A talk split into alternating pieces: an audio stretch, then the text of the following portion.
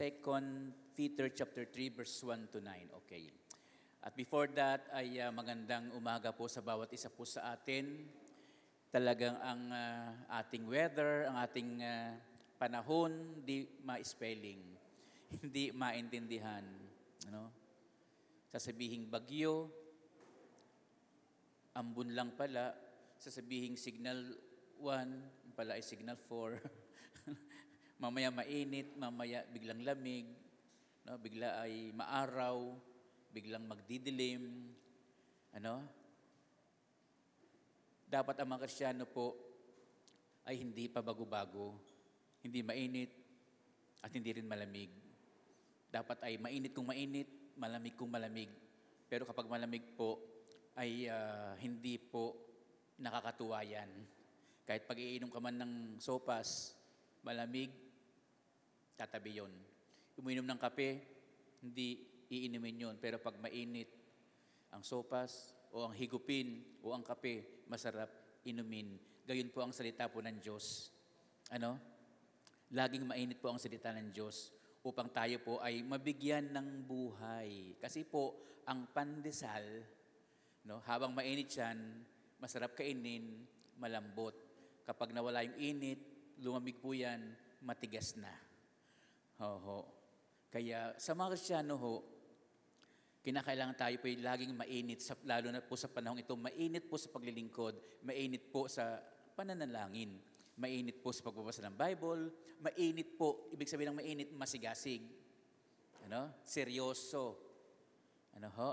At ibinibigay ang lahat no, ng paglilingkod, pagsamba, pagpupuri, pananalangin, buong puso, buong isip, at buong kalakasan.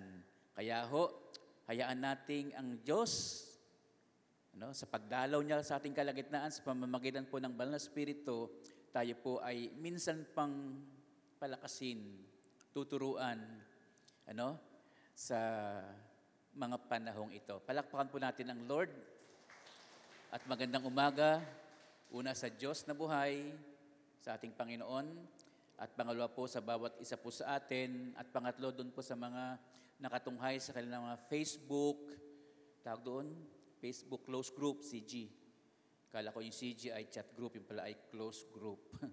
Hindi naman sarado yung grupo, kundi para lang po doon sa mga selected or member na nire-recognize po natin no, na nagdanais pong maging bahagi po ng gawaing ito. Nais ko lang pong puntahan po muna natin yung 2 Peter chapter 3. Sister Rani, pakiano nga yung 2 Peter chapter 3 verses 1 to 9. New King James Version or kahit na NIV or New International Version.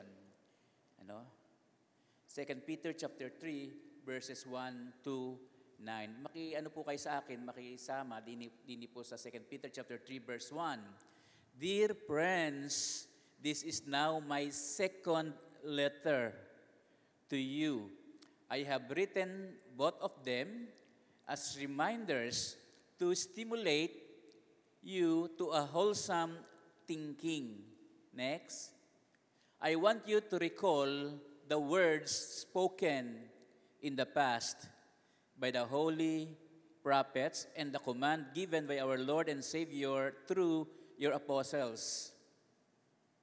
First of all, you must understand that in the last days, scoffers will come, scoffing and following their own evil desires. Next. They will say, Where is this coming? He promised, Ever since our fathers died, everything goes on as it has since the beginning of creation. But they deliberately forget that long ago, by God's word, the heavens existed and the earth was formed out of water and by water. Next. But these waters also, the world of that time was deluged or deluged and destroyed. By the same word, the present heavens and earth are reserved for fire, being kept for the day of judgment and destruction of ungodly men. Next. But do not forget this one thing. Dear friends, with the Lord, a day is like a thousand years, and a thousand years are like a day.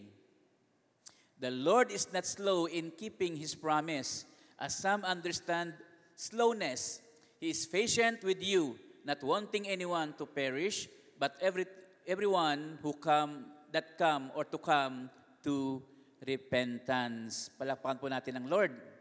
Okay. Yan, handa ka na ba tayo sa pagbabalik ng ating Panginoong Jesus? Ano? Katulad na lang po nitong taong ito, kamakain lang Marso, kamakailan lang ay Marso, hindi tayo nakapagbakasyon, na iba ang takbo ng ating buhay at pamumuhay. Ano? At ginagawa. Dati, hindi na pwede. Nagbabago ang panahon, nagbabago ang kalendaryo, bumibilis ang oras. Ano? Na tila baga gusto nang mangyari ang dapat mangyari. No? Kaya dahil sa mabilisan pong takbo ng panahon, dapat tayo ay hindi babagal-bagal. Baka tayo mahuli sa biyahe. Kumbaga, baka tayo mapag-iwanan. No, iba'y handa na at naghahanda pa, eh tayo po ay nasa ano, nasa pagtulog pa or naka nakahiga pa. Kumbaga, kaya nga po dito sa ating paksa sa umagang ito, palagi nating narinig, umaalingaw-ngaw po.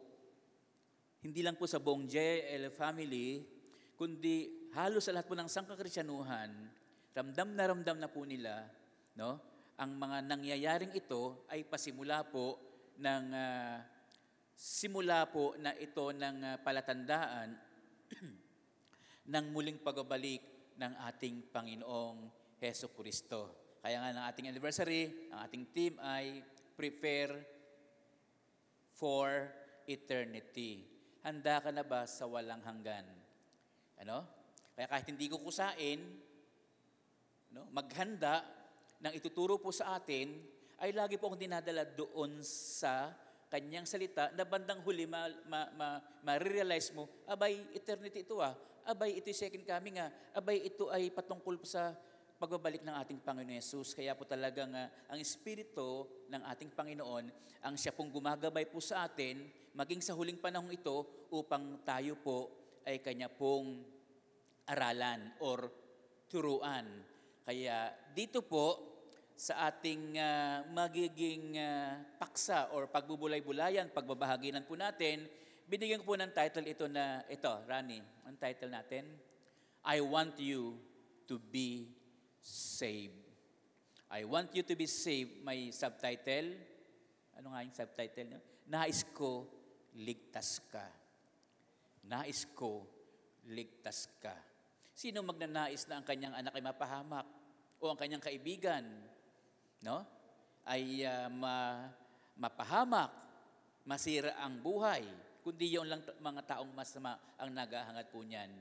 Pero sa ating Panginoon Diyos, ang hinahangad niya sa sangkatauhan ay makilala ang Panginoon Yesus at magkaroon ng kaligtasan. Hindi lang sa buhay na ito, kundi sa buhay na walang hanggan na atin pong hinihintay. Palakpakan po natin ang Lord. Kaya nga po yung verse 9, ito po yung ating pinaka-key verse. Ano? Pinaka-key verse natin, yung verse 9. The Lord is not slack concerning His promise. Hindi siya nagpapabaya sa kanyang mga pangako as some count slackness. Kagaya ng ano, sinasabi ng ilan, hindi tutuparin ng Diyos ang kanyang ipinangako na siya'y magbabalik. Yan ang akala po ng karamihan. O kahit yung mga nag-backslide, tumalikod. Kahit mga unbeliever, ano, rapture-rapture kayo dyan. Mga ganyan.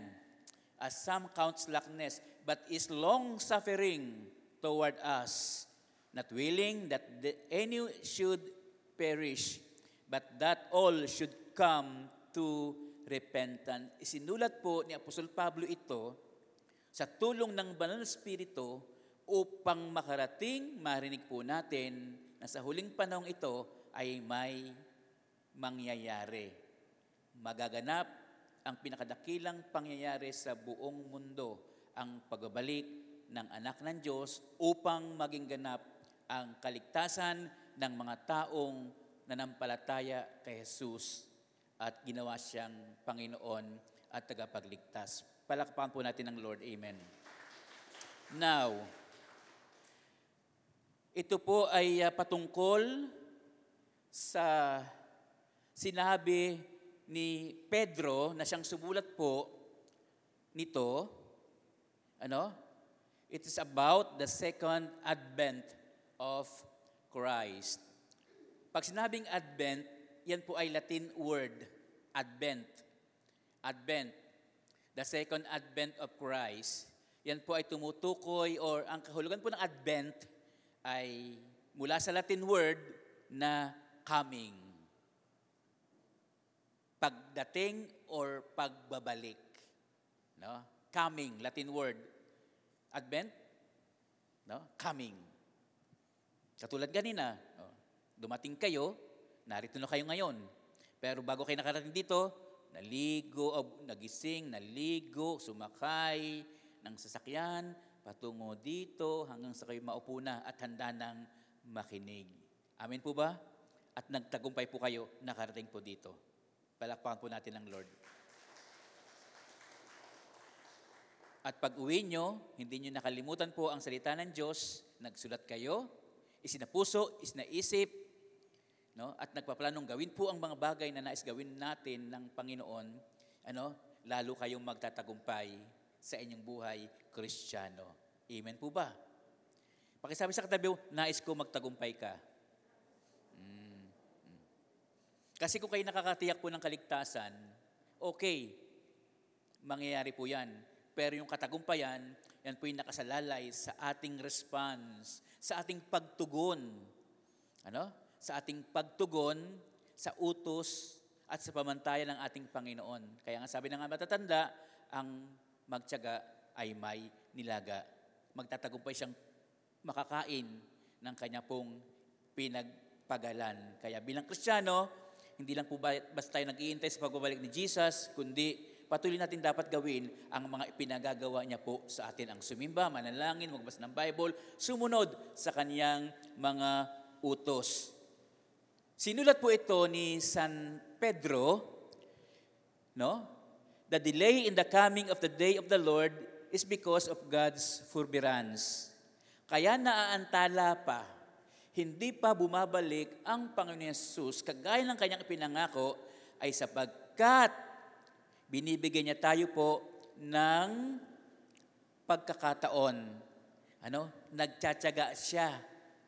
No? Kung tayo naghihintay sa kanyang pagbabalik, siya po ay uh, naghihintay din sa atin no? na magbagong buhay, magtiwala po sa Kanya, maglingkod po sa Kanya.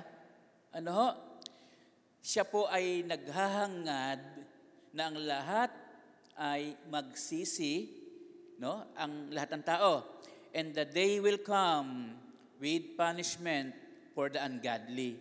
At darating din ang panahon, nalalapit na panahon, kung saat parurusahan yung mga makasalanan.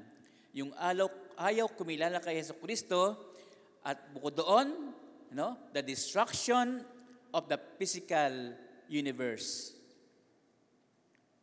Ang pagwasak sa buong mundo. Parurusahan ng masasama at wawasakin ang buong mundong ito. No? But He has promised, huwag kayo mag-alala, nangako po ang ating Panginoon Diyos, sa katuhan ng ating Panginoon Yesus, siya po'y nangako ng bagong lupa at bagong langit. Kaya nga dapat tayong mabuhay sa liwanag po ng katotohanan ito. Parurusahan ng masama Wawasakin ang mundong ito, no? ngunit ang mga matutuwid, ang mga mananampalataya ng ating Panginoon Jesus ay maliligtas at isasama niya pa sa buhay na walang hanggan. Amen po ba? Palakpakan po natin ang Lord. Amen. Now, ito po ang ating magiging paksa mula po sa kinasusulatan no, sa ating Biblia ni Apostol Pedro, ito pong ating pag-uusapan sa umaga pong ito. Ayan, una, yan, una, yan, ang paalala po ni Pedro. May ibinibigay po siyang paalala po, no, sa lahat ng tao, lalo na po sa ating mga Kristiyano. Peter's Reminders. Kasi ma- maigi na pong makinig tayo sa paalala. Kasi minsan, madalas pa, tayo po ay nakakalimot.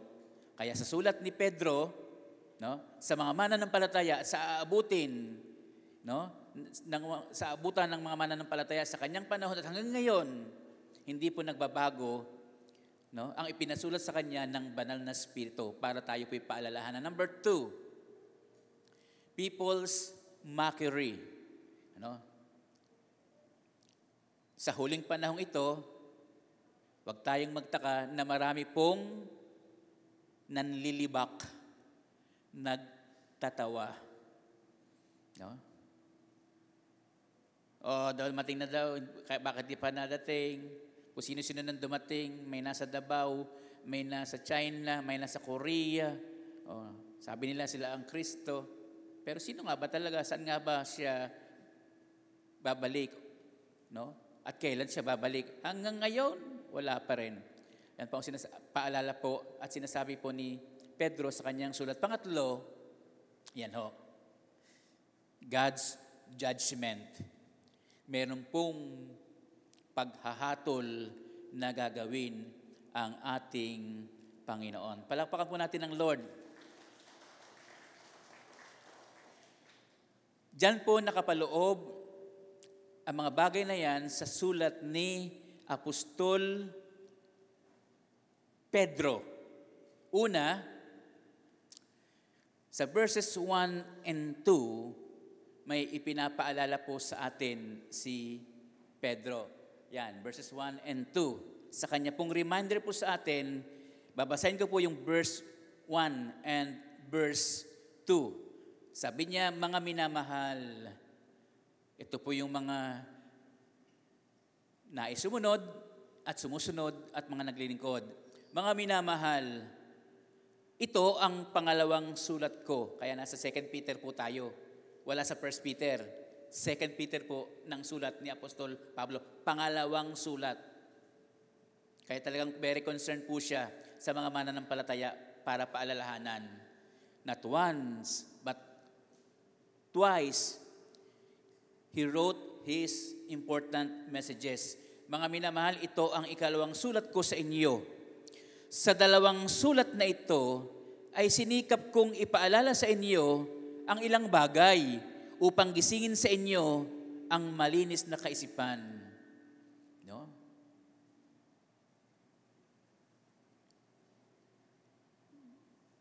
Ang nais niyang gawin, no? Sapagkat tayo nagtataglay ng kaisipan, no? ay uh, yung kanyang salita, yung kanyang paalala, ang maging tagapukaw o pupukaw sa atin. Katulad na lang ng mga bata pang aking mga anak noon. Tulog kami, Mr. Winnie, sa aming maliit na kutsyon. Ano, may isa kaming anak, di ko na sasabihin. May isa kaming anak na ma- maagang nagising. Aba, hindi kami magising. Ang ginawa, binuhusan kami ng tubig. Bigla kaming nagising. Hindi ko na sasabihin yun. Sino? sa mga anak ko. Aba, bigla kami nagising. Ano? Kasi minsan, di ba, ang sarap pang matulog, tapos ay pang, ay pang tumayo, gumising. Ang ginawa, eh, siguro na, nagugutom yung anak o kaya naman ay, uh, aywan. Ano, binusa kami ng tubig. Eh, nagising nga naman kami. Biglang nabuhay ang aming dog, biglang napa, napabalikwas. Oh, kaya nga po, ito pong sulat ni Apostol Pedro, panggising po no, sa atin para magkaroon tayo ng malinis na kaisipan at hindi ano, nakukubid ng ating isipan, ano, ano kaya mangyayari, oh, ako'y takot na takot na. Ano? Kaya dito ho, sa verse 2, ang hangad ko'y manariwang lagi sa inyong gunita ang mga pangusap ng mga banal na propeta noong una at ang utos na ibinigay ng Panginoon at tagapagligtas sa pamamagitan ng mga apostol na sinugo sa inyo. Pinapaalala dito ni Apostol Pablo sa kanyang pangalawang sulat at maging sa unang sulat niya, no, ay yung patungkol po sa ano, pang pagpapagising po sa atin, pagbangon po natin, no? Kaya dito po, siya ay nagpapaalala, siya ay nanggigising. Pinapaalala niya po sa atin yung mga sinabi ng mga prophets of old, mga sinauna, mga naunang propeta, sa kanilang mga sinabi, sa kanilang mga pangungusap, ayon sa pinapasabi sa kanila ng Diyos, ay uh, ipinaalala po ito ni Apostol Pedro. Sek, uh, dito po sa Hebrews chapter 1, basahin ko lang dito sa Hebrews chapter 1, ang uh, patungkol po dito. Hebrews chapter 1, mababasa po natin dito, ang sabi po dyan, talagang pag nagkakaedad na, y- hindi na magano na ano, ma, maano na. Kundi maka maglalawin ng ganun para, ayun na nga tuloy. Iniiwasan ko sana, sorry po. Ayun. Pero pag bata-bata pa, ano, Hebrews 1, ito, ayan, wala na naman to. Praise the Lord. Yun, Hebrews chapter 1, verse 1. Noong una, sabi po dito, nagsalita ang Diyos sa ating mga ninuno sa iba't ibang panahon at sa iba't ibang paraan sa pamamagitan ng mga propeta. Kaya mahalaga po pinabasa din po natin yung mga sinabi ni Jeremias, yung mga sinulat ni na Isaias, na Ezekiel, ni na Daniel, lalo na po si Daniel, ano? Propetang Daniel. Yan ay po ay patungkol po sa huling panahon sa pagbabalik po ng ating Panginoon Jesus at sa pagkawasak ng sanlibutan ito, yung Daniel, no? Ngunit ngayon, siya ay nagsalita sa atin sa pamamagitan ng kanyang anak, si Jesus.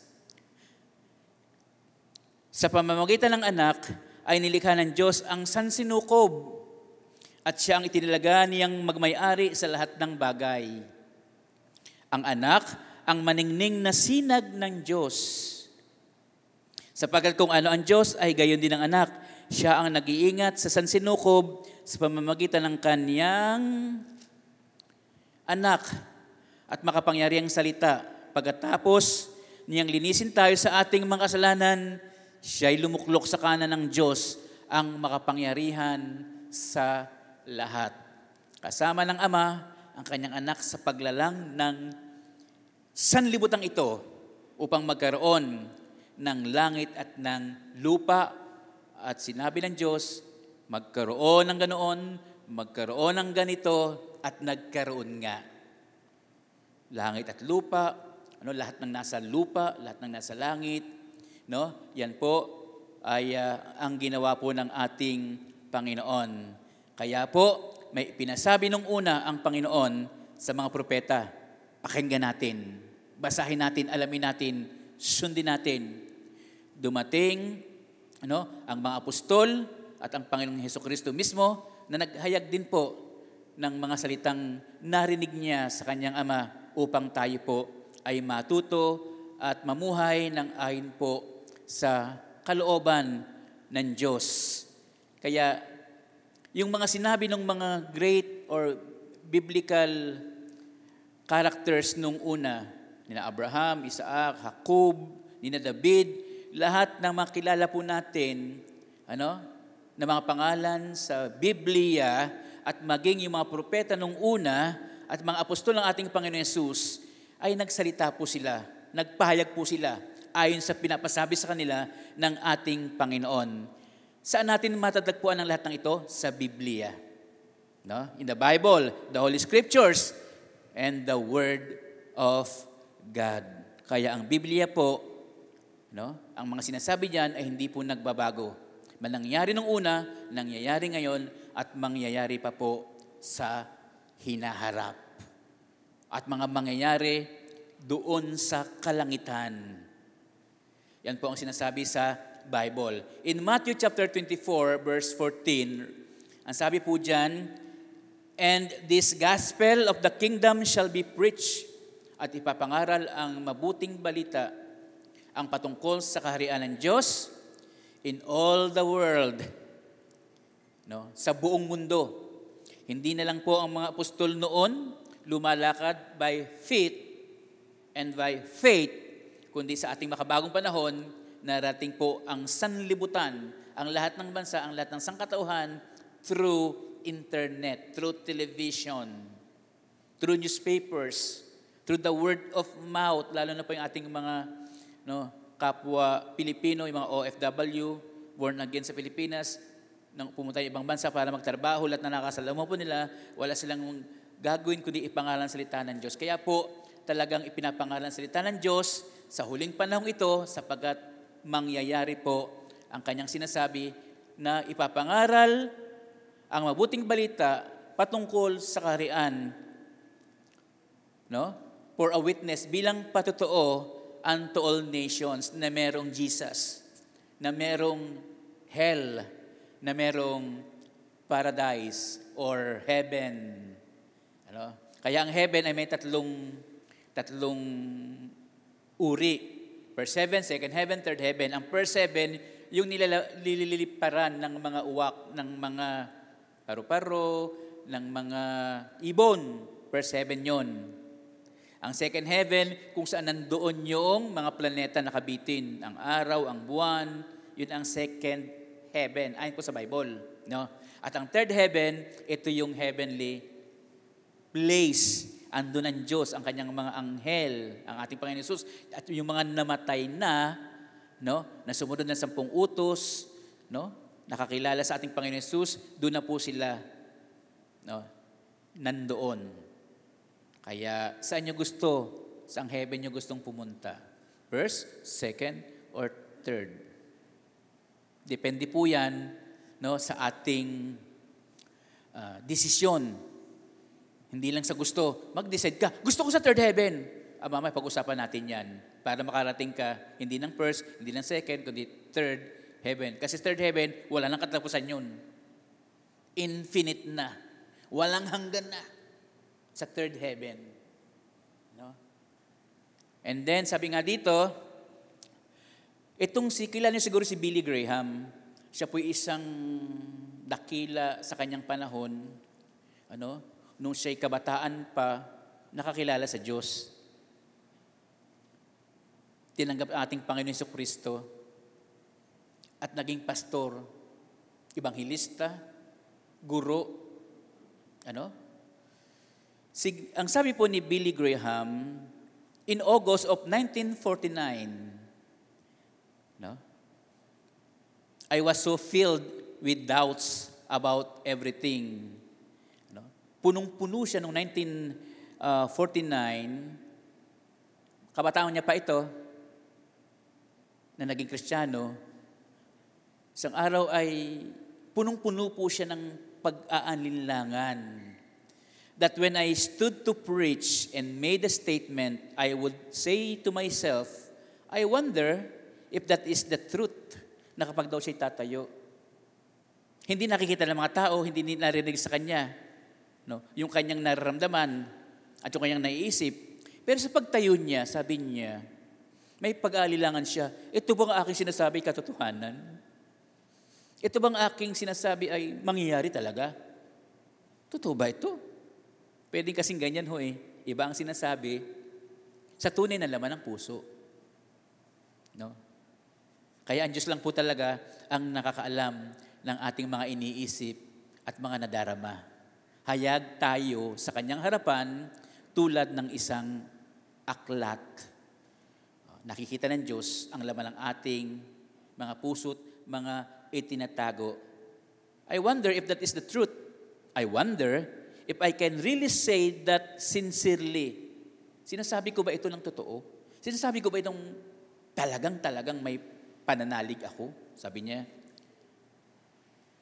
Sabi niya, my ministry had gone.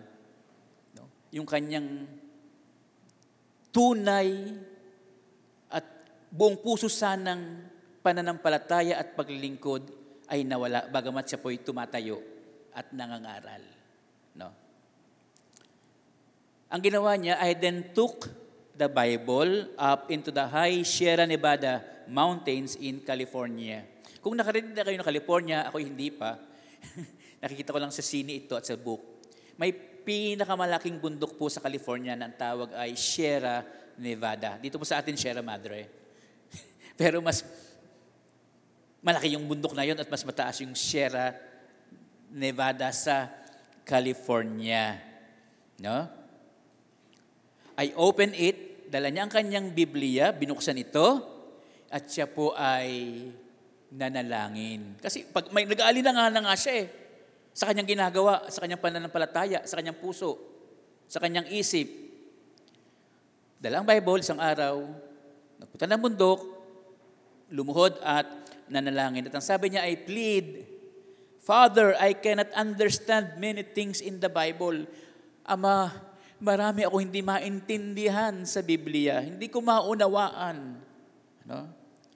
I cannot come intellectually all the way. Wala akong katalinuhan, sabi niya. But I accept it by faith to be authoritative, the inspired word of the living God. Pero ngayon, sabi niya, tinatanggap ko na ang iyong salita bilang makapangyarihan, ano, bilang tagapagturo, bilang katotohanan. Kinakailangan palang tanggapin natin ang lahat ng patungkol sa Diyos, ano, ng may pananampalataya. Hindi man natin ma-explain, hindi man natin maipaliwanag, or masagot ang ating mga katanungan. Basta ang salita ng Diyos ay isa puso po natin, ano kayang mangyayari sa sa rapture? Makakasama kaya yung mga buntis? Wala naman kasi sa Biblia yan, eh. ang mga buntis may iiwan dahil may mag-aanak pa. Hmm.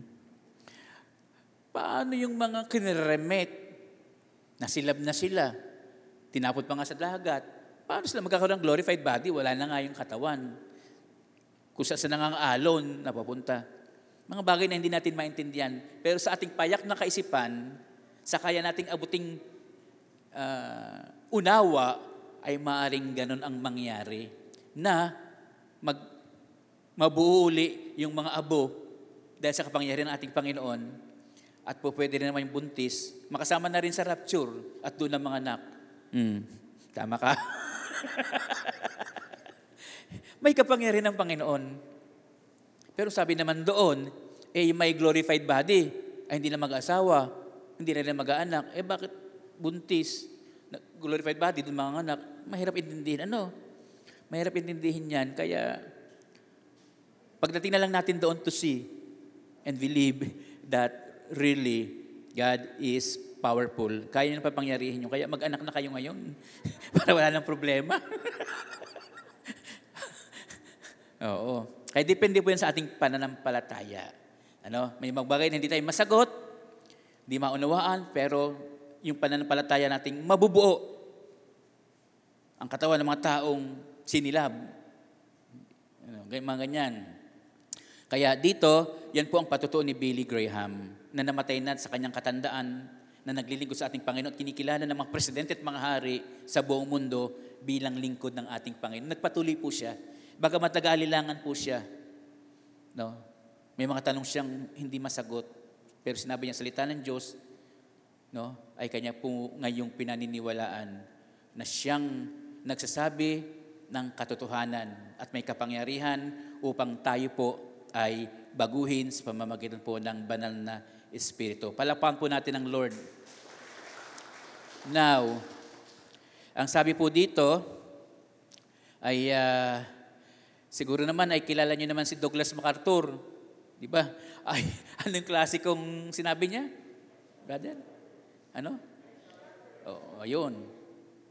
Katulad ni brother, nakarating na ngayon dahil ba, hindi na bawal yung mga 15 years old pababa. Pero ngayon, nandito na. Yan ho, dumating siya, umalis siya, at dumating siya. At bago siya umalis, sabi niya, mga Pilipino, mamamayang Pilipino, mga sundalong Pilipino at mga Amerikano na kagaya ko, aalis ako, punta ako ng Australia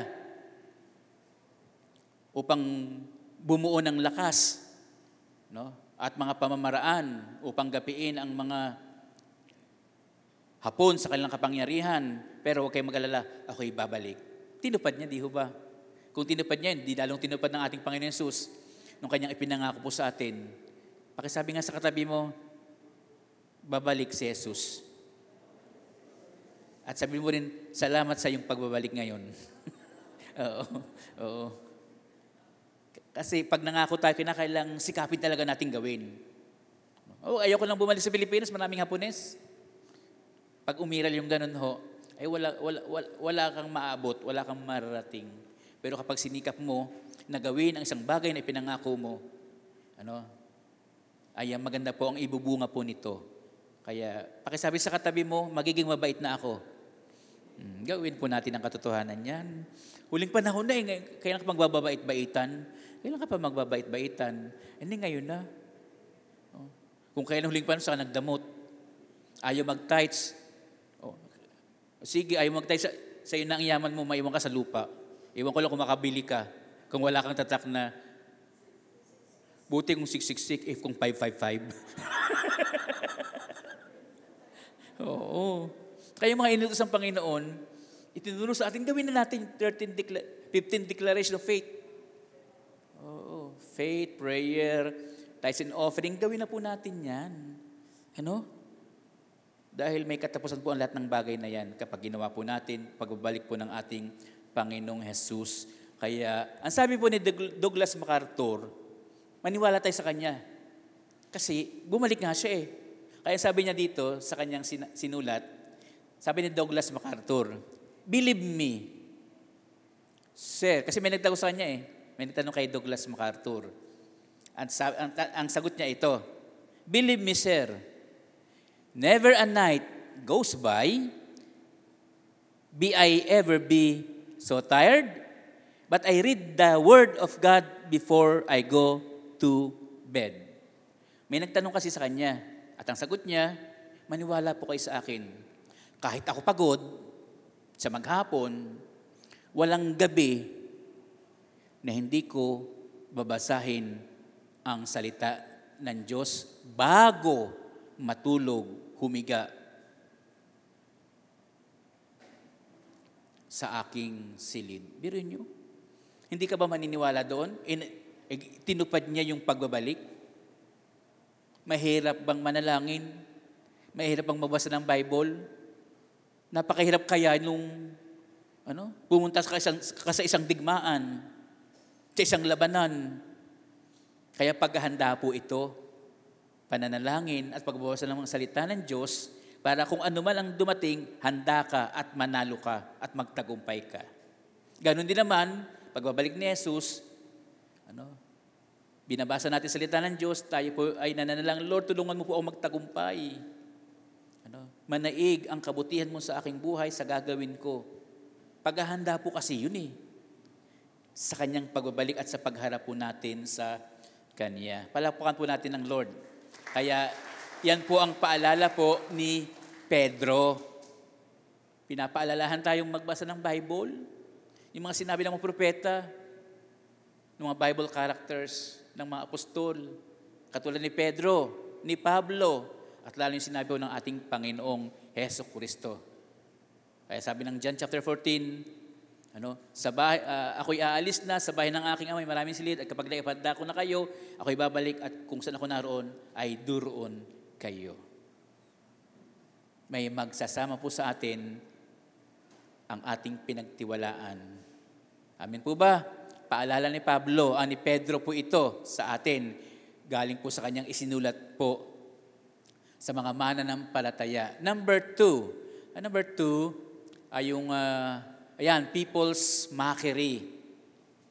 Verses 3 to 6. Ang sabi po dyan sa 1 Peter, or 2 Peter, verse 3, Ang hangad ko'y manariwang lagi sa inyong gunita. Verse 2 yon, verse 3. Una sa lahat,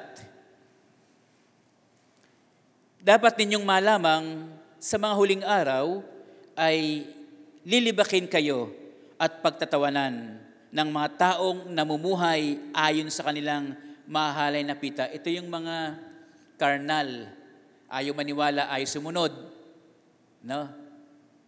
sa ating Panginoon Yesus.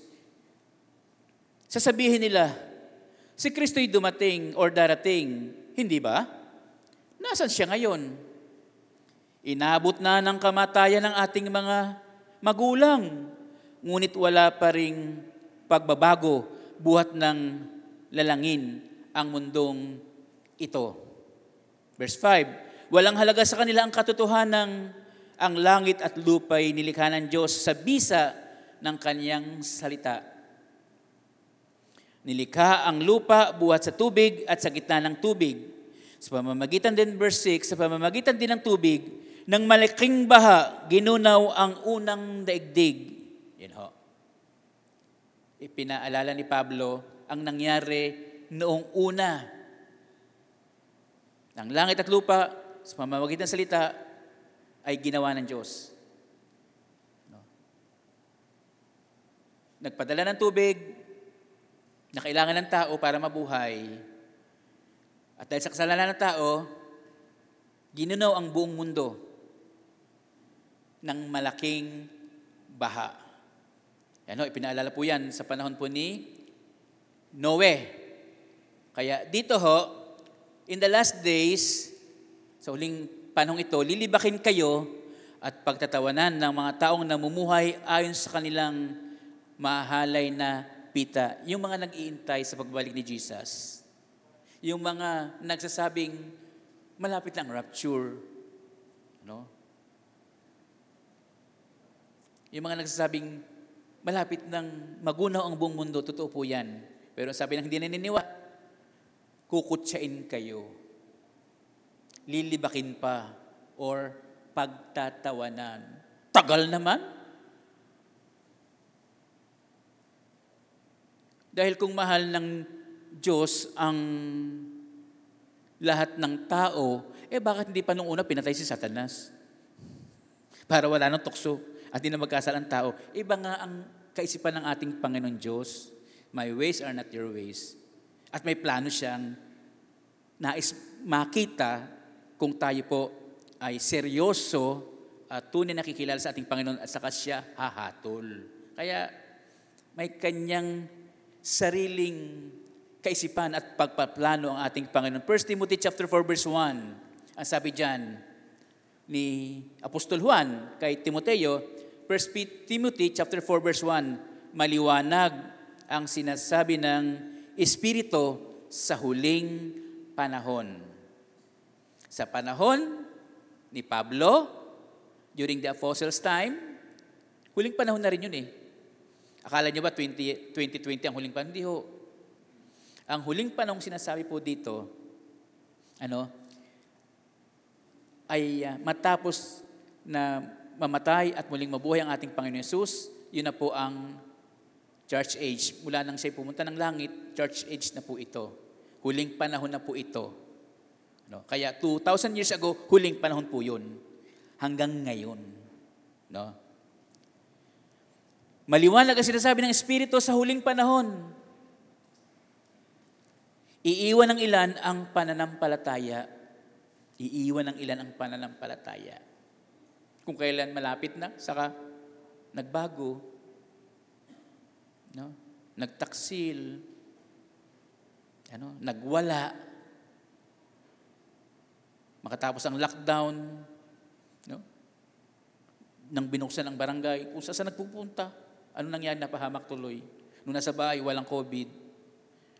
Nang umalis ng bahay, nagkaroon ng ang tawag doon? Infection. Nakakuha sa labas. Kaya talagang sa bahay sa presensya ng ating Panginoon ay may kaligtasan. Amen ho ba? Palakpakan po natin ng Lord. Basta lumabas tayo, kinakailangan lang tayo po ay may proteksyon. No? May pangsanggalang. Kaya nga sabi doon ni Pablo, ang kaaway ay laging tumutudla ng kanyang palaso upang tayo po ay ipahamak. Pero kung tayo po ay protected ng blood ng Jesus, ano, tayo po ay prepared because we pray, ano, tayo na nalangin nung una, bago umalis ng bahay, eh tayo po iingatan ng ating Panginoon. 1 Timothy 4.1, maliwanag ang sinasabi ng Espiritu. Sa huling panahon, iiwan ng ilan ang pananampalataya. Huwag nating iiwan ang pananampalataya. Huwag nating ipagpapalit ang pagkakilala kay Yeso Kristo no, sa pagkakilala ng sanlibutan kung sino ang madami doon tayo, yun ang totoo, hindi po. No? Kung ilan ng konti, kadalasan yun ang tama. Sa panahon ni Jesus, tama ang kanyang mga sinasabi, pero halos lahat ng tao ay kanyang pong kaaway. Ano? Kaya ito ang huling panahon, iiwan ng ilan ang pananampalataya. Susundin nila ang magdarayang espiritu at ang mga aral ng Diablo. Kaya mag-iingat po kayo sa inyo pong pinapanood sa telebisyon. Kasi maraming mangangaral, nangangaral na ang nasa nakapalupo doon ay ang mga turong hindi natin nakagisnan bilang Kristiyano. No? Na hindi na kinakailangan magsisi dahil super grace tayo, hindi na, kahit na tayo magkasala, diretso pa rin tayo sa langit. Hindi po ganun yun. Pag nagkasala, ano, at nagtuloy-tuloy bilang pamumuhay hanggang katapusan, eh, walang kaligtasan po yun. Hanggang hindi bumabalik sa ating Panginoon. Yung alibugang anak, the parable of the prodigal son. Na tinanggap mo si Jesus at nagpatuloy ka, you work out your salvation, pinagsikapan mong maging mabuting kristyano, eh tuloy-tuloy ang kaligtasan. Pero pag tayo po'y tumalikod, sabi doon, ay binabalikan po natin yung isinuka natin or iniwan natin katulad ng aso na nagsuka, ano, bumalik uli, kinain uli yung suka, excuse me for that word, pero po ang katotohanan ng isang kristyanong tumalikod sa ating Panginoon. Kaya, kumbaga, isinuot uli yung maduming damit na binihisan na at pinaliguan na ng dugo ng ating Panginoong Jesus. Kaya, sa huling panahon ito, susundin ng karamihan ang magdarayang espiritu. Ano? Imbis na magtiwala sa Panginoon, ay ang magtiwala sa madali ang kita at malakihang kita. No, hindi pinagpaguran, hindi pinagpawisan. Mali sa Biblia. Ang gusto ng Panginoon, magtrabaho po tayo ng malinis, pinagsikapan, ano, at may gantipala pong nakalaan po dyan. In Jude chapter 17, sabi po dyan, Ngunit lagi ninyong tandaan, mga minamahal, ang pangalan sa inyo ng mga apostol ng ating Panginoong Heso Kristo. Yan o. Paano nyo matatandaan kung natin binabasa? Kaya nga sabi ko, pag ako ay nagawa po ng i-share po sa inyo, ano, may, may dumadating pong paalala sa akin na ito ang verse, ito ang salita ng Panginoon. Kasi wala, ano, ano ipapaalala niya sa atin kung wala tayong binabasa?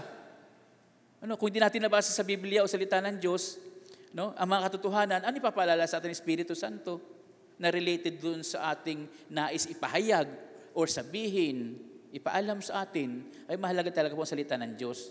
Hindi yung ating salita na nanggagaling po sa sarili nating kaisipan. Kasi lahat po ng bagay ay may katapat na, kumbaga, nararapat na yun ang katugunan or kasagutan. Ngunit lagi ninyong tandaan, sabi po ni Jude, mga minamahal, ang pangalan sa inyo ng mga apostol ng ating Panginoong Heso Kristo.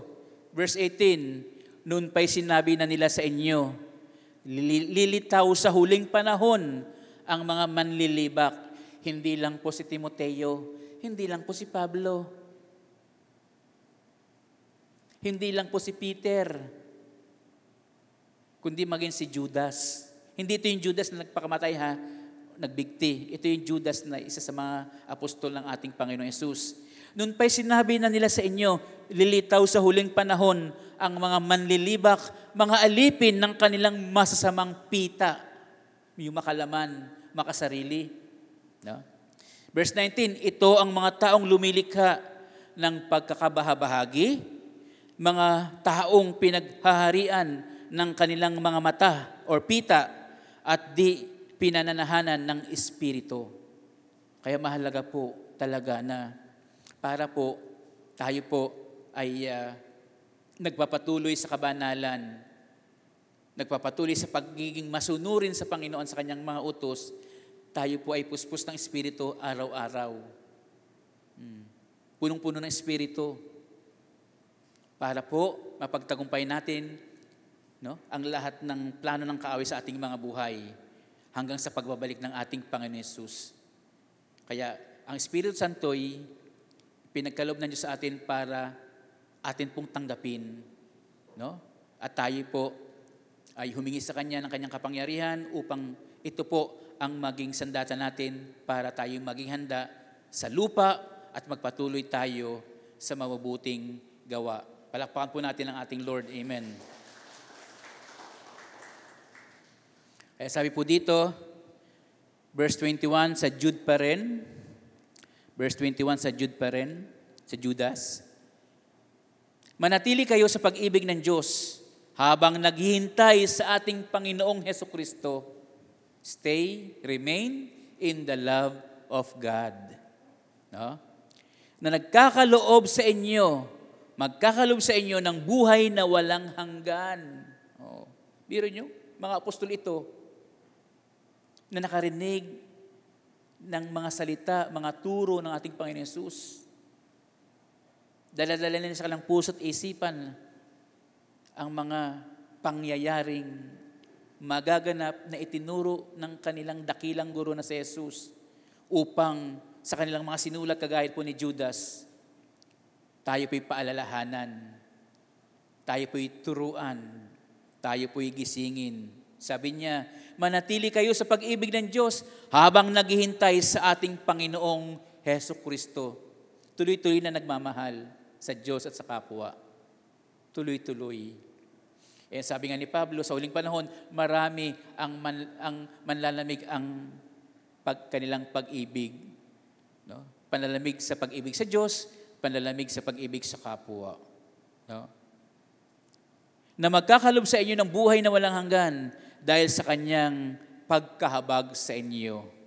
Verse 22, kahabagan ninyo, tulungan ang mga nag-aalinlangan. Ano? Baka yung mga nag-aalinlangan, samahan pa ninyo. Naku po, pare-pareho nang mahuhulog sa hukay, mapapunta sa dagat-dagatang apoy ng impyerno. Yung mga nag-aalinlangan, paalalahanan. No? Na wag na ngayon. Manlamig. Wag na ngayon maging matigas ang ulo darating ng ating Panginoon. Verse 23, Sagipin ninyo ang nasa apoy. Hmm. Pwede pang sagipin, di pa dumarating ang Panginoon Yesus eh. Pwede pang sagipin. Kung baga pag nag-iihaw-ihaw ka, oh, napalakas ang apoy, ang uling, di ba? Tsaga-tsaga ka na maluto yung iyong sanggop shell ba tawag doon? Yung inihaw, nagsalasala na tuloy. Yung inihaw na yon, ginawa, dinilagay mo yung ventilador. Eh, big, napalakas naman ang pagkaka-apoy niya. Di ba? Biglang nasunog, pero pwede pang ahunin. No. Pwedeng alisin sa apoy. Hindi pa naman sunog na sunog eh. Pwede pang, kumbaga, ay uh, hugasan ng dugo ng ating Panginoon Jesus. No? Pahira ng ketchup uli sa sariwa. Alam mo ketchup, dugo ni Jesus. Lasa na uling sanggupsal. Nagbago. oh, inihaw. Kahabagan ninyo, tulungan ang mga nag-alilangan. Sagipin ninyo ang nasa apoy, verse 23. Ang iba na may kahabagan ninyo, ngunit mag-ingat kayo. Kasuklaman ninyo pati ang mga damit nilang tigmak ng kahalayan. Mag-ingat ka, baka ikaw naman ang mag-iba yung pananampalataya. Makisama ka na, ay, o nga pala, ligtas na tayo kahit na gumawa ng kasamaan, ligtas tayo. Hindi na kinakailan pa magsisi. Tinubos na nga eh. Hindi ho ganun. Marami ang lilitaw no, na magpapahamak po sa atin para tayo makasama sa apoy no, ng impyerno at uh, tayo po'y pinag-iingat. Sakipin sa apoy yung mga taong yon, lalo yung mga kasamahan natin na nag-iiba, ano, lagi nanonood kung kani-kanino, doon tayo manood sa JIL, Jesus Lord, na may may doktrinang makabiblia na ating kinagisnan na katotohanan mula po sa salita ng ating Panginoon. Ang sabi po ng 2 Peter chapter 2 verse 9, kaya't alam ng Panginoon kung paano ililigtas mula sa mga pagsubok ang tapat sa Kanya. No, dahil sinubok ng kahirapan, sinubok ng karamdaman, hindi na nanampalataya, hindi na naniwala. Pero sabi nga dyan, alam ng Panginoon kung paano ililigtas mula sa mga pagsubok ang mga tapat sa Kanya. Kaya magtiwala lang, tumawag lang sa Diyos. Help! Hindi ko alam ang sagot. Hmm. Panginoon, tulungan mo ako. Hindi ko alam paano haharapin to. Alam ng Panginoon kung paano katutulungan or sasagipin. At kung paanong parurusahan ang mga masasama hanggang sa araw na sila'y hukuman. At kung paanong parurusahan ang masama hanggang sa araw na sila'y hukuman. Verse 10, lalo na ang mga sumusunod sa mahalay na pita ng katawan at ayaw kumilala sa may kapangyarihan. Ang ayaw kumilala sa Diyos, ayaw kumilala sa ating Panginoon Yesus, pinaiira yung sariling talino. Matagal pa, maguna ang mundo. Tagal pa, hindi nga bumabalik pa si Jesus. Uh, iinom muna ako ngayon, magsasaya ng walang taros. No? Walang tulugan, mga ganyan. Ano, ano nangyari ho? Inabot tuloy ng pagbatay ng ating Panginoon Jesus, wala na po. Huli na. Dahil parusa na ang naghihintay sa mga taong nagpapabaya ng kanilang pananampalataya. Kaya dito, sa huling panahong ito, tayo po ay pinag-iingat laban sa ganyang mga manlilibak. Baka tayo maapektuhan. Sakipin sila. Ano, paalalahanan Huwag samahan. Ano? Huwag sasamahan, baka tayo mapahamak. O kapahabakan nga ang nag-iintay po sa atin. Sa huling panahon, maraming magtatawa. Hindi naman pa, wala naman. Ang ganda-ganda ng panahon, katulad po sa panahon ni Noe. Ang ganda ng panahon, babaha. O nasara na yung barko ni Noe. Wala na, sarado na eh. Tapos na yung pag-aanyaya. Tagal na naganyaya sa si, maraming taon na. Tapos ng oras na ng pagsara, sa tuktok ng tuktok. Papasukin mo kami, Noe. Lumalakas na ang ulan. Bumabaha na. Eh, nung ambon-ambon pa lang, eh, wala. Nung unang mga pangyayaring pong yan. Kaya, pakisabi sa katabi mo, nasa huli ang pagsisisi. Wala na, tapos na. Hmm, kaya ngayon pa lang, wag sa huli tayo magsisi. Ngayon pa lang, sa una tayo magsisi. Para sa badang huli, tayo po ay uh, makasama sa kanyang kaharian. Palakpan po natin ang Lord. Amen. Kaya yan, bahagi ng isinulat po ni Apostol Pedro, yung kanyang paalala na may mga manlilibak, nangungutya, nagtatawa, wag natin silang samahan, kundi sila po ay atin pong sagipin, turuan at paalalahanan. At number three, sabi po dyan sa number three, yan ho, may paghahatol na mangyayari. Sabi po yan ni Pedro. May paghahatol na mangyayari. The heavens and the earth are now preserved. Yan. Kaya hindi pa siya dumadating. Andyan pa ang langit at lupa. Polluted ang lupa. Pati ang mga hayupan, polluted na rin. Ang mga kinakain bagay nakaka-apekto, ano? Sa ating kumakain sa kanila. chemical ang kinain ng mga manok. Ay di, hindi tayo kumakain ng chemical pero kinain natin sila. Ay may chemical na rin. Oh. Sabi nga doon, kumain, uminom ng gatas ng hayop, paglaki, parang hayop na rin ang asal. O, kasi hindi pinagatas ng ina. Dahil hindi inaluga yung anak, ano, para yung gatas na ano, natural kanya. Kaya dito may sinasabi po na ang langit at ang lupa ay nananatili or nakapreserve no? sa pamamagitan ng salita ng Diyos. Huwag muna ang gunawin ng mundo. Kaya yung Revelation, ano, sa aklat ng Revelations, ano, yung sinabi doong binuksan ang tatak yun ay, ano yun eh, hatol yun eh. Yung tumunog ang trumpeta, pitong tatak, pitong trumpeta, at ibinuhos yung mangkok. Mga ano po yun, matitinding ano yun, hatol ng Diyos yun, kakilakilabot po yun. Yung tatak, yung trumpeta, at yung mangkok na ibinuhos, mga ano po yun mangyayari sa buong mundo at maging sa kalawakan, langit at lupa ay mayayanig dahil sa paghahatol ng Diyos. Kaya sabi dito sa verse 7, Sa rin ng salitang ito, na nanatili ang langit at lupa upang tupukin sa apoy pagdating ng araw ng paghukom at pagpaparusa sa masasama. Verse 8, Ngunit huwag ninyong kalilimutan ito, mga minamahal sa Panginoon. Ang isang araw ay isang libong taon at ang isang libong taon ay isang araw lamang. Yan. May paghahatol na gagawin ng Panginoon. Katulad sinabi ko, hindi pa naguguna ang mundo sapagkat hindi pa sinasabi ng Diyos. Huwag muna. Huwag munang gunawin. Nakahanda at nananatili ang mundong ito sa kanyang ginagawa, sa kanyang karamihan, sa kanyang pagkawasak para sa apoy ng Diyos naman ang siyang kikilos. At sabihin niya, gunawin na, parurusahan na. Kasi ang mundong ito, sabi po dito, it is reserved for fire until the day of judgment and perdition of ungodly men. Ito ay nakalaan, ano? Ang mundong ito, ang mga makasalanan nakalaan sa pagkawasak at sa pagpaparusa ng Diyos sa mga makasalanan.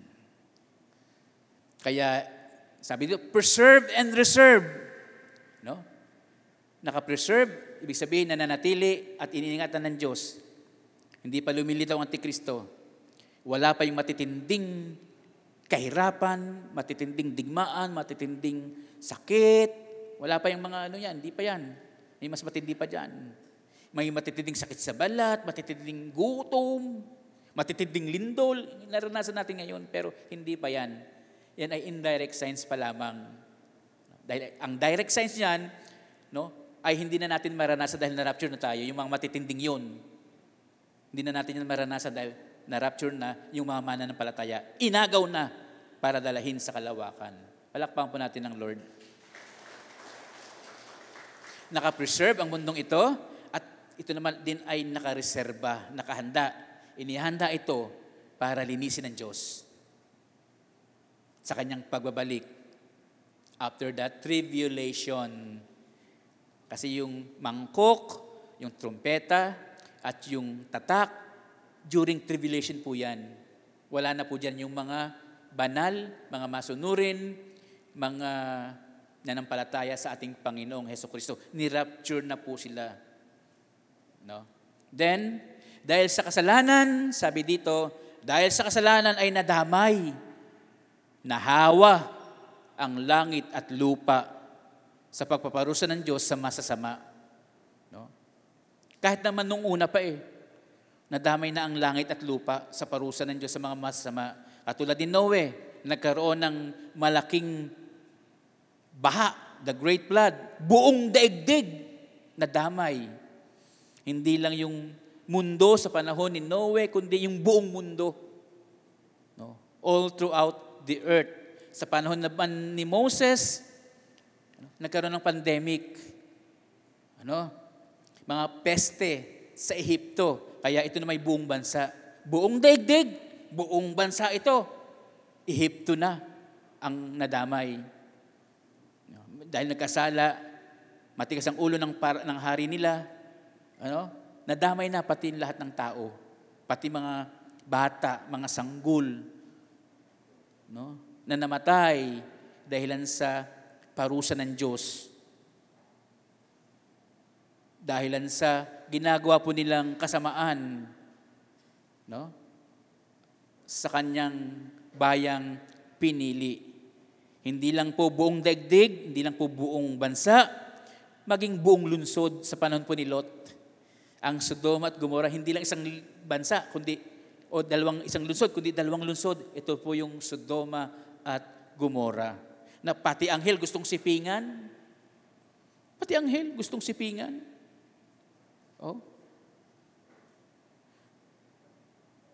Sabi nung isang taga Sodoma at Gomora, no, sana all. eh, mga mamayan ng Sodom at Gomorrah gustong asawahin yung mga anghel. Ay, nagtago po si Lot. Ano, sabi ng mga anghel sa kanila, eh, punta kayo sa ano, hindi magugunaw ang sila ito hanggang dyan nariyan kayo. Hindi gugunawin ng Diyos ang Sodom at Gomorrah hanggang naroon si Lot. No? Kaya makita po natin yung parallel, parallel nito na hindi gugunawin ng Diyos ang bundong ito nang narito yung mga banal. Nasabi ko, ano? Palakpan natin ang Lord. Hindi mangyayari yung pagbubuhos ng mangkok, ng pagtunog ng trumpeta, at pagsira ng tatak bilang parusa ng Diyos sa buong sanlibutan, mayanig ang langit at lupa, ang mga heavenlies at lupa, nang narito pa yung mga banal. Kaya nirarapture talaga. Kita niyo yung mga, mayayaman, may negosyo silang nalulugi. May narinig na ba kayong may-ari ng business na yun, negosyong yun, kasama sa sunog? Wala ho, kasi siya nagpasunog. Dahil may kukunin siyang ano, insurance. Siyempre, iutos niyang sunugin niyo yan para magpatay ng bagong sari-sari store para maging mall. Oh. Yung may-ari nandun ba nung nasunog yon Hindi ho. At saka para makakuha ng insurance. Dahil malaki mga insurance yan. No? Kaya ganun din po, bago mangyari ang kapighatiang walang kahalintulad na hindi pa naranasan ng mundong ito mula ng likay ng mundo, mawala na muli mga mananampalataya, ira-rapture ng Lord. Tingnan mo katabi mo, makakasama mo sa rapture. o sige, yung makakasama na ngayon na, palakpan po natin ng Lord. Yan ho. Sabi ko, "O nga ano, katulad ng panahon ni Noe, di ba? Hindi naman nagkaroon ng bahan ng bu- wala yung bangka. Nasa naman ang katarungan doon? Nasa ang hustisya? Ano, nang hindi niya binabalaan si ano si Noe, nagugunawin ang mundo sa pamamagitan ng kung nandun pa siya. Ano, at pinapag-prepare siya, gumawa ka ng bangka. Alam niyo kung il- ilang taong ginawang bangka? Eh dahil si Noe lang at yung kanyang tatlong anak na lalaki, no? O ano yata, manugang. Anak na, ano, apat sila lang na gumawa ng barko. Alam niyo kung ilang taong ginawa po yun? Hindi 12 years, 120 years. Ganoon katyagaan Diyos sa paghihintay sa mga tao para magsi ang ginawa ng mga tao. Ah, no way! Ano ba yan? Bahay ba yan? Ano yan? Kaya mo gagamitin yan. Eh, alam niyo sa Middle East, di naman nag-uulan dyan. Hindi dyan sa may, ano, sa disyerto ang mga lugal. Ang kanilang mga bansa, ang kanilang mga kalupaan ay disyerto. Hindi naman nag-uulan dyan eh. Marani, kumbaga, madalang. Or, or himala na talaga pag umuulan dyan. Dahil karamihan ng buong panahon dyan, lahat ng taon ay ah, sikat ng araw ang kanila pong naranasan at matinding hangin na may kasamang buhangin. No? Nagtatawa yung mga tao, no way, ano ba yan? Tigilan nyo na yan, walang mangyari yan, hindi maguguna ang mundo, hindi babaha. Eh, tuyo, tuyo, tuyo ang lupa, ano nangyari ho? Nagunaw nga. No? Kaya dito, buong daigdig, buong bansa, buong lungsod, makita po natin yung parusa ng Diyos ay wala pong hindi makaranas po nito para lang ipakita ang kanyang kapangyarihan. Pero bago niya gawin ang mga bagay na ito, may paalala siya. May paghahanda siyang pinagawa sa mga tao para hindi po tayo madamay, para hindi po tayo mapahamak during tribulation period dahil nirapture na tayo. Okay? Makatarungan man Diyos sa kanyang mga ginawa. Pagbaha, pagpapaulan ng mga asopring apoy, ano? paglaganap ng ah, mga peste, mga sugat, paglaganap ng kamatayan sa panahon ng Ehipto, ng paraon, makatarungan ba ang Diyos? 1 Thessalonians chapter 1 verse 7. Tingnan natin kung makatarungan ba ang Diyos. 1 Thessalonians chapter 1 verse 7. Kung marapat lang na parusahan ng Diyos, ano ho, ang mga makasalanan. 1 Thessalonians chapter 1 verse 7. Umpisa na po natin sa verse 5. Sabi diyan sa verse 5, ito po, ang mabuting balita na lubos naming pinaniniwalaan ay ipinahayag namin sa inyo. Hindi sa salita lamang. Ito'y may kapangyarihan at patotoo ng Espiritu Santo. Nakita ninyo kung paano kami namuhay sa inyong piling. Ito'y ginawa namin para sa inyong kabutihan. Tinularan namin, tinularan ninyo kami at ang Panginoon, tinanggap ninyo ang mabuting balita at dahil dito'y nagdanas kayo ng katakot-takot na hirap. Di ba? Sina Moses, naghirap po sila dahil sila pinarusahan ng mga Ehipto, taga-Ehipto, no? Nagkaroon sila ng forced labor, maging sa panahon po ni Noe, ano, gumawa silang barko, nagtiyaga po sila dahil may gagawin ang Panginoon, pati sina Lot, ano, sa lungsod na kanila pong pinuntahan, no, maraming kasamaan ang ang ah, ang lumitaw po doon, no, yung immorality, kaya po nagkaroon po ng pagunaw sa at Gomora, Sodoma at Gomora dahil may immorality. Hindi na pangkaraniwan ang gusto nilang gawin sa bawat isa. Parehong babae, magsasama, parehong lalaki, magpapakasal, or magsasama. Sa panahon natin, yan po ang nangyayari ngayon. Palatandaan ng huling panahon.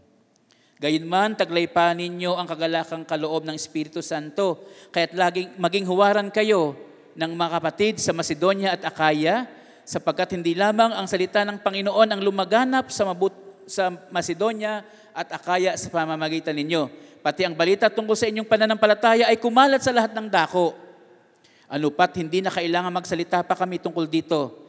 Sila na ang magbabalita kung paano ninyo kami tinanggap sila rin ang nagsasabing tinalikdan na ninyo ang pagsamba sa mga Diyos-Diyosan upang usan, ano yun?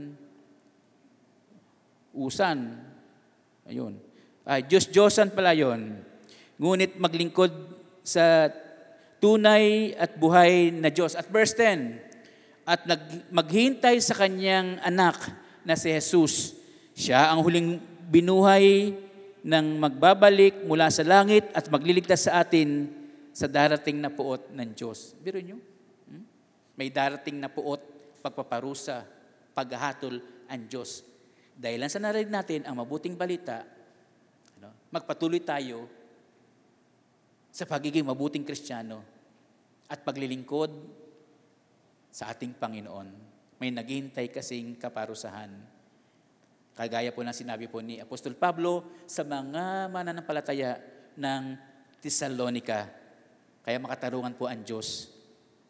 Pinangangaral mo muna ang mabuting balita bago yung ano, gantimpala kapag sumunod, bago yung parusa sa ayaw sumunod. God will judge the ungodly, including the mockers. No?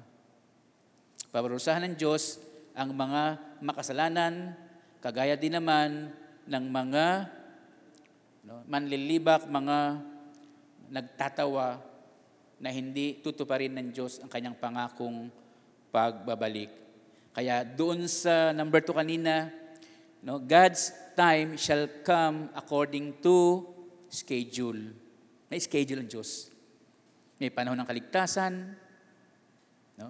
pangangaral, kaligtasan, may panahon ng ano, paghihintay at may panahon sa pagbabalik ng ating Panginoon. Ayon ito sa itinakda ng Diyos. And now is the time of your salvation. Ngayon, ang araw ng iyong kaligtasan. 2 Corinthians chapter 6 verse 2. Kasi kapag nagpa-delay-delay ka pa, no, sinabi na nung panguna, lahat ng sasakyan, na tumatakbo sa mga kakarsadahan na dadaan ng NLEX, SLEX, EasyTex, Caltex. Lahat ng dadaan dyan ay kinakailangan ng may, e, uh, may e-card, electronic card. Meron na dapat na sticker para pagdating ng tollway, ng mahabang lansang pangkarsada, pangsasakyan, ano, mabilis na, hindi na pipila, dami ng sakyan, pila-pila, kahit may pandemic, kahit GCQ, ay dami pa rin nalabas. Tao sa sakyan, nalabas pa rin ng bahay. No? Hindi na pinapansin kung GCQ dahil sawa na yung mga tao, inip na, kaya labasan ng labas, sige, labasan, COVID, sige. kaya tuloy tayo, hindi na Batangas sa na ito, eh, hindi maalis-alis sa GCQ. No? Kaya kung ayong umalis, kami aalis, sabi ng mga tao. Ay pag alis nyo naman, delikado. No? Baka pagbalik nyo, cremated ka na. Kaya pakisabi sa katayo, mag-ingat. Oo, dahil may banta, no? May banta sa ating mga buhay, no? Sa pisikal at sa spiritual. Oo, kaya sabi nga itong COVID-19, yan ay sakit na hindi nakikita. Basta mo lang marunong, sinipon ako, inubo ako, kumati aking lalamunan na mamaga. Sakit ang aking katawan. Ano? Wala akong panlasa. Maalarma na. Uminom na agad ng maraming suka. Kung di siya mamatay sa asim. Suka, toyo, patis, pati na. Sa labat, ganun ginagawa ng iba. Para, tinitiis. Pati yung mga mapapait. Na dahon, iinumin. No, para lang makaligtas. Yun sana po ang gawin po natin bilang Kristiyano. Gagawin ng lahat para makatiyak ng kanyang rapture. Makatiyak ng kanyang kaligtasan, makatiyak sa buhay na walang lahat ay gagawin. Dahil ginawa ng Panginoon Jesus ang lahat ng kaya niyang gawin. Binigyan kanyang buhay para maligtas ang buong sangkatuhan. Kung nais maligtas ay ikaw at ang kapamilya mo, siran mo na, bahaginan mo na, iligtas sa apoy ng impyerno. Para marami po tayong makarating doon sa kaharian ng ating Panginoon. Kasi po, delaying your decision might be too late. Maaring huli na. Nagra-rapture na. Lord, sama mo naman ako, tinatanggap na kita. Wala na. Wala nang last minute, ano na yun. Ang last minute doon, bago kumatay, tinanggap si Jesus. Bago siya dumating, tinanggap mo sa Panginoong Isus. Yun po ang last minute. Kaya palakpakan po natin ang Lord. Amen? Kaya dito, makatarungan po talaga ang Diyos sa kanyang mga pangako po sa atin. Now, dito tayo magtatapos po sa 2 Peter chapter 3 verse 9, ang Panginoon ay hindi nagpapabaya sa kanyang pangako tulad ng inaakala ng ilan. Hindi pa niya tinutupad ang pangakong yun alang-alang sa inyo. Anong kinakailangan nating gawin para po tayo maligtas? Rani, anong sabi?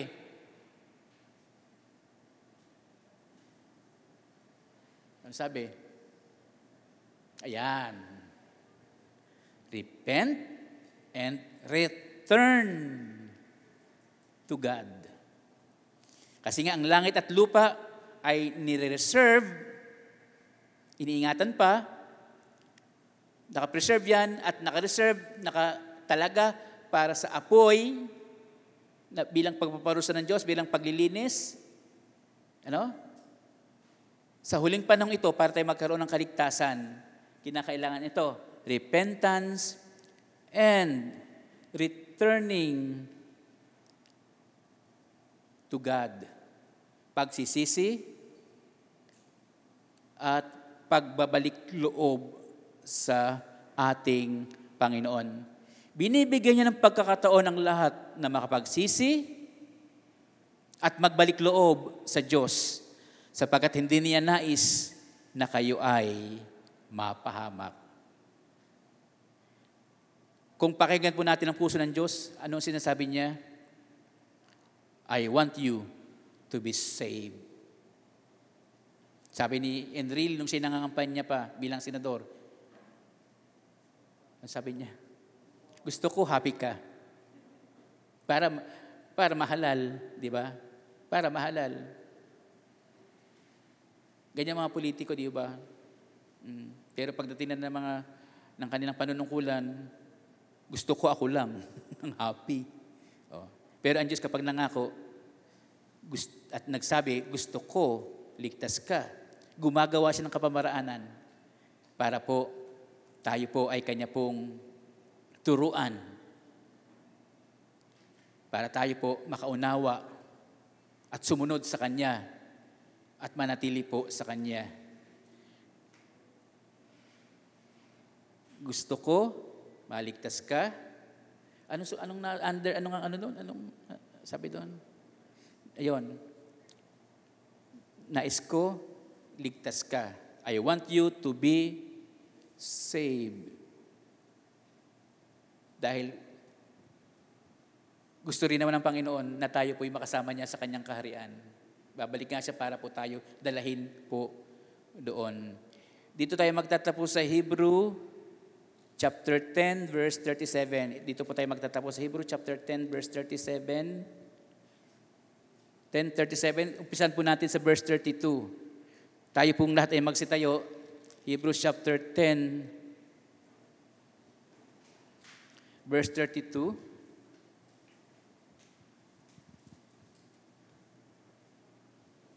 Alalahanin ninyo ang mga araw na nagdaan. Kung paanong kayo'y nagbata ng matinding hirap matapos na kayo'y maliwanagan. Ngunit hindi kayo nadaig. Kung minsan, kayo'y inaalipusta at pinahirapan sa harapan ng madla. At kung minsan na may karamay kayo ng mga kasamaang or kasamahang pinahihirapan ng Diyos ng gayon.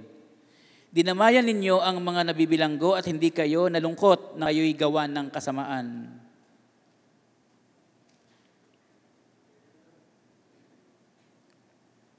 Or agawa ng kaari-arian sapagkat alam ninyong higit na mabuti at nananatili ang kayamanang nakalaan sa inyo. Verse 35, Kahit huwag kayong mawawala ng pananalig sa Diyos sapagkat taglay nito ang dakilang gantimpala. 36, Kinakailangan kayo magtiis ngayon upang masunod ninyo ang kalooban ng Diyos at patanggap ang kanyang ipinangako sapagkat kaunting panahon na lamang hindi na magluluwat. At ang paririto ay darating. Ang tapat kong lingkod ay nabubuhay sa nananalig sa akin, pananalig sa akin. Ngunit kung siya'y tumalikod, hindi ko kalulugdan. 39. Ngunit hindi kayo kabilang sa mga tumatalikod at napapahamak, kundi sa mga nananalig sa Diyos at sa gayoy naliligtas. Amen. Kaya manatili po tayo na nakaharap at sumusunod sa ating Panginoon. Nananatili po tayo sa ating pananampalataya na kahit na may magtawa, manlibak, tuloy pa rin sapagkat ang nangako po sa atin at ang nagsabi sa atin na tayo kanyang kukunin at isama sa kanyang kaharian ay ang Diyos, ang Hari ng mga Hari at Panginoon ng mga Panginoon. Patuloy na ipinapaalala po sa atin, eternity will come. Kumbaga, ang walang hanggan ay nasa pintuan na. At pagbukas ng pintuan, tuloy-tuloy na po yun. Kaya naghihintay pa tayo sa pagbabalik ng Panginoon mula sa alapaap upang tayo po'y kanyang sunduin. Pero habang tayo naghihintay, tuloy po ang buhay. Buhay Kristiyano pagsunod sa ating Panginoon. Huwag po natin kaligtaan ang mga obligasyon, ang mga katungkulan na ipinagkatiwala po sa atin ng ating Panginoon.